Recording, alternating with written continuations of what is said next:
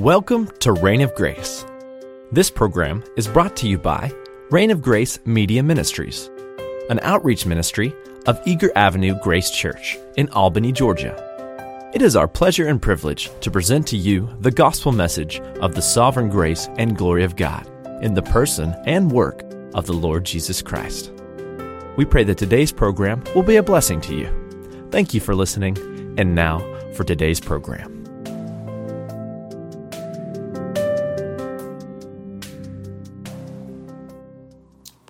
Welcome to our program. I'm glad you could join us. If you'd like to follow along in your Bibles, I'm going to be preaching from the book of John, the Gospel of John, chapter 13.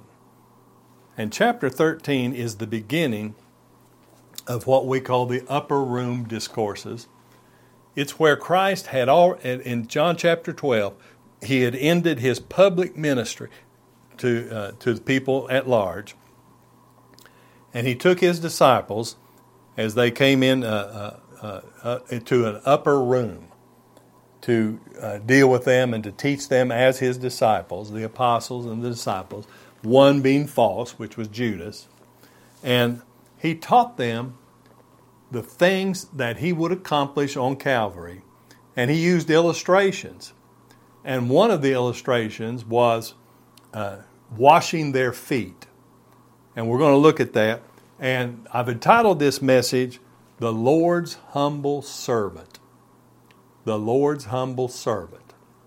And when I say the Lord's humble servant, I'm talking about Christ Himself, who was the humble servant of God. And this is an amazing truth because in things like this, we see the multifaceted value of both the person and work of Christ. For example, Christ Himself, as the second person of the Trinity, co equal with the Father and the Spirit, one God with three persons, but Christ as the second person of the Trinity, is the sovereign creator and ruler of this universe. And that's his power is limitless. He's omnipotent, omniscient. Every attribute of deity belongs to Christ the God man. And yet at the same time, he is a humble servant of the Lord, servant of the Father. And how in what sense is he the servant? Well, this is the covenant of grace made before the world began, before uh, God created anything. The Father, the Son, and the Spirit covenanted together to glorify the Godhead in the salvation of sinners by the Son, the second person of the Trinity, who willingly submitted himself to the Father to be his servant, to come and, and to do for his people, given to him before the foundation of the world, the elect, to do for them what they could not do for themselves. And that is accomplish salvation. And in essence, have, making himself the servant of the Father, he became the servant of his people. He's the suffering servant. And in all of that capacity, what did he do? He served his people to do what was necessary for their salvation. now, that's illustrated in his washing the disciples' feet. And so let's look at this in John 13, verse 1. It says, Now before the feast of the Passover, when Jesus knew that his hour was come, that he should depart out of this world unto the Father, having loved his own which were in the world, he loved them unto the end. Now, this is the issue of Christ's work. Here they are coming before the Passover. And of course, you know the Passover was one of the main feast of the Jewish nation under the Old Covenant. And that Passover pictured God passing over his people, in other words, not bringing his wrath down upon them for their sins, based upon the blood of a lamb. And that lamb and that blood, that, that was a symbol, a type of the Lord Jesus Christ, the Lamb of God. And that's what that Passover was all about. That spotless lamb who was killed and the blood put over the doorpost. Remember, God said, When I see the blood, I will pass over you. And that's the blood of Christ for his spiritual and eternal people. And it says here, Jesus knew that his hour was come. He knew that he was coming to the point where he would be arrested and tried, and that he would go to the cross and die and be buried and raised again the third day. So all of this, and he says, listen, this, this, is, this is precious. In verse 1, it says, having loved his own which were in the world. Who is that? That's his sheep. That's God's elect. He said, All that the Father giveth me shall come to me, and him that cometh to me I will in no wise cast out. His own, those are, those are the people that he owns that were given to him by the Father before the world began. And having loved his own, which were in the world, he loved them unto the end. That means unto the finishing of the work. And what was the finishing of the work? The cross, his death.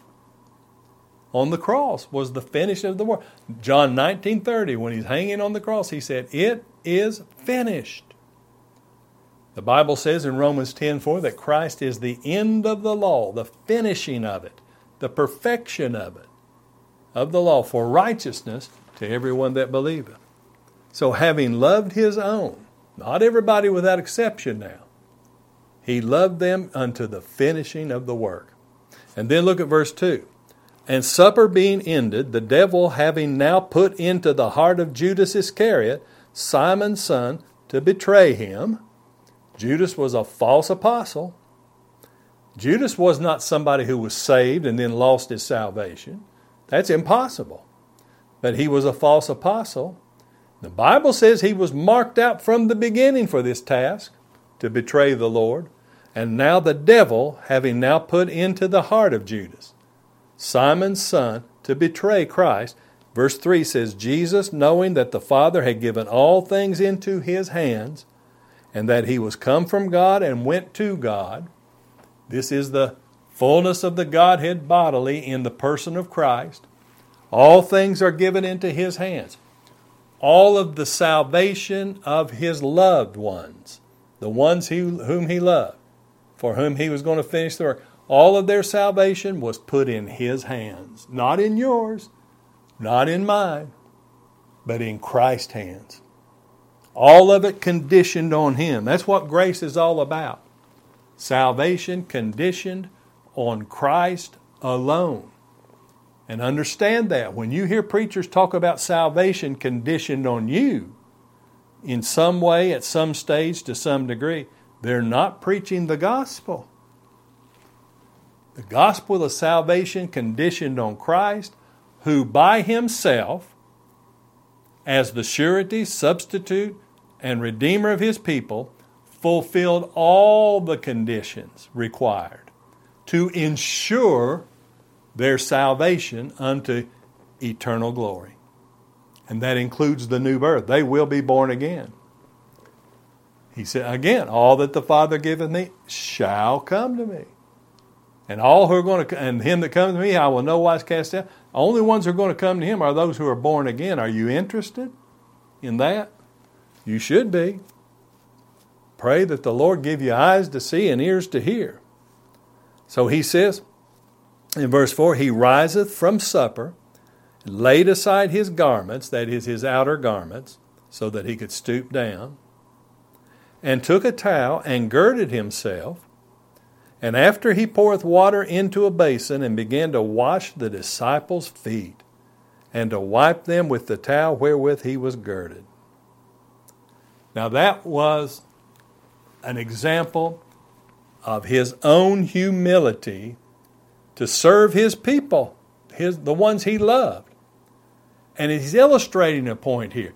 You know, back then, it was, this was a common a courtesy that when they went to visit somebody in somebody's household, because of the dusty land and they wore sandals, the first thing they did is one of the servants of the house, not the master now of the house, not the owner of the house, But one of the servants, one of the lowliest servants, would wash the feet of the visitor so that they would be clean. And so, in the eyes of, of natural man, this was unheard of.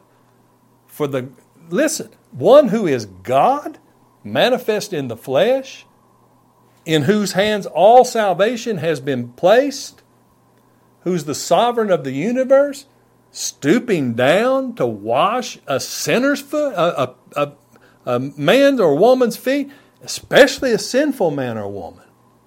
Are, are you kidding me? I mean, that's, that's the kind of astonishment is, it, that's going on here. But Christ is making a point.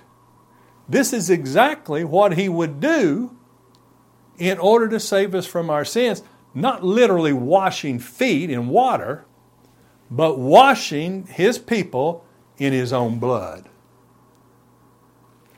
And I believe the washing of the feet here is indicative of the, of the way that we conduct ourselves, the way we go, our walk. Because without Christ, our walk is an unclean walk from the head to the toe. But as we're washed in the blood of Christ, our walk is cleansed by the blood of Christ. And we'll talk about that in just a moment. But he's washing their feet. And it was illustrating how he must wash them in his own blood, not just their feet, but their whole person. Look, it says in verse 6 Then cometh he to Simon Peter, and Peter saith unto him, Lord, dost thou wash my feet? Peter was astonished, and he, you know, Peter sometimes he was kind of a big mouth, and he spoke where uh, uh, his tongue went where his brain followed. Uh, and it says, Jesus answered, verse 7 unto him, What I do thou knowest not now, but thou shalt know hereafter. I'm doing something, you don't know the significance of it now, but you'll know hereafter. And it says in verse 8, Peter saith unto him, Thou shalt never wash my feet. And Jesus answered him, Now listen to what he says, If I wash thee not, thou hast no part with me. Now, this is a great example of a lot of times when we see Christ speaking to different people, even to his disciples, he spoke of spiritual things, but they had their mind on physical, earthly things. That's what happened when Christ approached Nicodemus about the new birth. Remember, he said, You must be born again. And he's speaking of spiritual birth, birth from above. Actually, instead of born again, it should be born from above, a spiritual birth. And you remember what Nicodemus said? How can a man be born again? Can he enter into his mother's womb again and be born? Well, that See, Nicodemus had his mind on earthly things. Well, it's the same with Peter here. Even though he was a disciple of Christ and had learned much, he still, like sinners saved by grace, like well, sometimes we have our mind on earthly things when we have should have our mind on spiritual things. And so Christ is said, if I don't wash you, you have no part with me. Now he's speaking of what his feet, his washing Peter's feet illustrate it spiritually. And so Peter saith unto him, Thou shalt never wash my feet. Jesus answered him, If I wash thee not, thou hast no part with me. Simon Peter saith unto him, Lord, not my feet only, but also my hands and my head. In verse 10, Jesus saith to him, He that is washed needeth not save to wash his feet, but is clean every whit, and you're clean, but not all.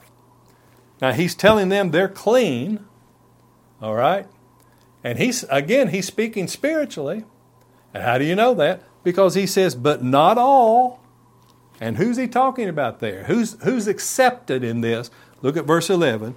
For he knew who should betray him, therefore he said, You're not all clean. He knew Judas was going to betray him. Judas was marked out for that. Judas wanted no part of this issue of the gospel. And so, even though he washed their feet, he did wash Judas's feet too. But he's, he's using that as a spiritual illustration of the cleansing of our sins by the blood that he would shed, the blood of Jesus Christ. And he humbled himself to do this. Let me show you uh, another uh, way of putting that. And it's found in Philippians chapter 2, beginning at verse 5. And it says here, Let this mind be in you, which was also in Christ Jesus, who being in the form of God, that is, and that literally means that he is God, not just a form as some kind of apparition. It means that he is God. He thought it not robbery to be equal with God. He is God. He is God manifest in the flesh. Emmanuel, God with us. The Word made flesh, tabernacling among us. But even though He is God, and even though He is equal with God, and that's not robbery for Him to say that. If any man said that, that would be robbery robbing, trying to rob God of his glory. It's idolatry. But Christ, being equal with God, is not robbery. But look, even though he is God and equal with God, verse 7, but made himself of no reputation, and took upon himself the form of a servant, and was made in the likeness of men. His very incarnation, where he was made flesh, Think about the humility of that, the condescension of that. God becoming man, yet without sin now. Understand that. He didn't become a sinful man, and he wasn't ever made sinful. He wasn't ever contaminated with our sin, but he subjected himself in submission as a servant to all the sinless infirmities and weaknesses and limitations of humanity, human life. He got hungry, he sorrowed, he grew tired, he wept, all of these things. He hurt, and mainly, he died. And that's the main thing. Now, God cannot do any of those things. God doesn't get hungry. God doesn't sorrow. I know you'll see language in the Bible that gives God uh, what we call human traits, sinless human traits. We call that anthropomorphic, if I can say it. And what that means is it's, it's, it's not giving a reality about God in the glory of His person, but it's, it's stating something about God on our level so that we can have some idea of what's going on. But Christ, He was in a human body without sin. And all of that. And look, look back at Philippians 2. It says in verse 8, and being found in fashion as a man, he humbled himself and he became obedient unto death, even the death of the cross. Oh, I tell you what, the humility there is, is you can't even describe it.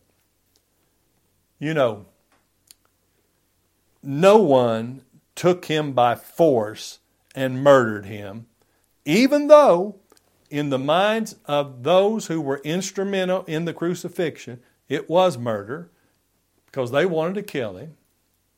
But do you know they couldn't have laid a hand on him unless he voluntarily allowed them to? That's what I mean by that. You remember in the Garden of Gethsemane when they came to get him? Judas came and pointed him out.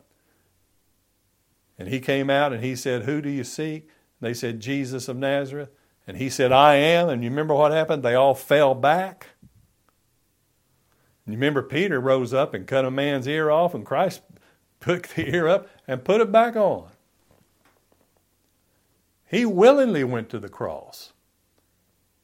You've often heard probably preachers talk about how the cross that he, he uh, was nailed to, he made the tree that, that that cross came from. And all those things are true. But he humbled himself and he became obedient even unto death, even the death of the cross. And it says in verse 9, Wherefore God also hath highly exalted him and given him a name which is above every name. That's his mediatorial glory. Well, that's what he was illustrating back over here in John 13 in the upper room when he washed the disciples' feet. The, the servant of the covenant. A lot of times in the Old Testament, Christ is called the servant of God, the servant of the Father, the servant of the covenant. In that covenant of grace, he willingly volunteered to be the surety, the substitute, the redeemer, and preserver of his people. To, become, to come to this earth. God, in the fullness of the time, God sent forth his Son, made of a woman, made under the law, to redeem them that were under the law. And that's what he was illustrating. So he said to Peter, and look, look back at, at uh, verse 10 Jesus saith unto him, He that is washed needeth not to, to uh, save to wash his feet, but is clean every whit, and you are clean, but not all. He's illustrating the power of his blood. It's, it's not just in washing feet, the whole person is washed in the blood of Christ for salvation. What can wash away my sins? Nothing but the blood of Jesus. And so he says in verse 11, For he knew who should betray him. You're not all clean, he said, but he knew who should betray him. Therefore said he, You are not all clean. But look at verse 12. So after he had washed their feet, and had taken his garments, and was set down again, he said unto them, Know ye what I have done to you? Know ye what I've done to you? You call me Master and Lord, and you say, Well, for so I am. The fact that he humbled himself to wash their feet did not deny his lordship, his sovereignty. So I am, he said. But now he puts the illustration towards them to teach a lesson. And what is that lesson? It's humility. Humility. The grace, the gift of humility which begins in a sinner's life when God humbles him to be submitted to the righteousness of God in Christ. But also works out for us to try to be humble towards one another. And look what he says. He says, So after he had washed their feet and had taken his garments and was set down again, he said unto them, Know ye what I have done to you? And then verse 13, You call me Master and Lord, and you say, Well, for so I am. Verse 14 if, if I then, your Lord and Master, have washed your feet, you also ought to wash one another's feet. You ought to be capable and willing to humble yourselves to do the most menial task for each other. Verse 15, he says, For I have given you an example that you should do as I have done to you. Verily, verily, I say unto you, the servant is not greater than his Lord, neither he that is sent greater than he that sent him. And if you know these things, happy are ye if you do them. Now think about this. When we consider, you know, back over in Philippians 2, there was the same, same kind of construction here. Back over in Philippians 2, listen, listen to this. Now, when Christ speaks of his own humility, he's referring to the cross upon which he put our sins away, the sins of his sheep, by his own blood. Now, there's no way that we do that. Nothing we do can atone for our sins or other sins. The atonement, or what we might better say in the New Testament, the reconciliation between God and sinners, can only and has only been accomplished by Jesus Christ. No act of faith, no act of obedience, no act of humility that we do by the power of the Spirit can wash away anybody's sins, not even our own. But his humility in accomplishing that task on our behalf should inspire humility within us towards one another. Now, I've already read the, the heart of Philippians 2 there about the humiliation of Christ. But, but look, at, look at what he says leading up to that in chapter 2 of Philippians, verse 1. If there be therefore any consolation in Christ, consolation means comfort and assurance. If any comfort of love, the comfort of God loving us in Christ, And if any fellowship of the Spirit, if any bowels and mercies, that's compassion, fulfill you my joy, that you be like minded, having the same love, being of one accord, of one mind. Let, this is verse 3, let nothing be done through strife or vainglory, pride, but in lowliness of mind let each esteem other better than themselves. Look not every man on his own things, but every man on the things of others. And then he says, Let this mind be in you, which was also in Christ Jesus. And then he goes in to talk about how Christ humbled himself, being obedient uh, to become incarnate, to, to uh, unite in his deity with a sinless humanity, and to be, become obedient unto death, even the death of the cross. That was for our salvation.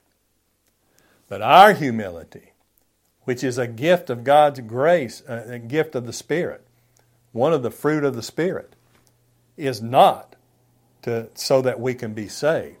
It's to be done in gratitude and grace and love for Christ, who humbled himself so low as to die for our sins. And that's what he's talking about over here in John 13. You know, there are some people who say that Christ established a church ordinance here and that therefore we are to, uh, at times, meet together in a church service and wash each other's feet. Well, that's not what he did. He didn't establish a church ordinance here. Foot washing is not even mentioned as an ordinance in the church. Now, baptism and the Lord's Supper is, but foot washing is not. It's, it's the attitude of humility that causes us to serve one another in praise of the Lord who humbled himself to go to the cross and die for our sins. That's the issue of the foot washing here. And that's what he says. He says, You don't know what I'm doing now, but you'll see it right there. You'll see it on the cross. Hope you'll join us next week for another message from God's Word. We are glad you could join us for another edition of Reign of Grace. This program is brought to you by Reign of Grace Media Ministries an outreach ministry of Eager Avenue Grace Church in Albany, Georgia. To receive a copy of today's program or to learn more about Reign of Grace Media Ministries or Eager Avenue Grace Church, write us at 1102 Eager Drive, Albany, Georgia 31707. Contact us by phone at 229 432 6969 or email us through our website at www.theletterrofgrace.com. Thank you again for listening today, and may the Lord be with you.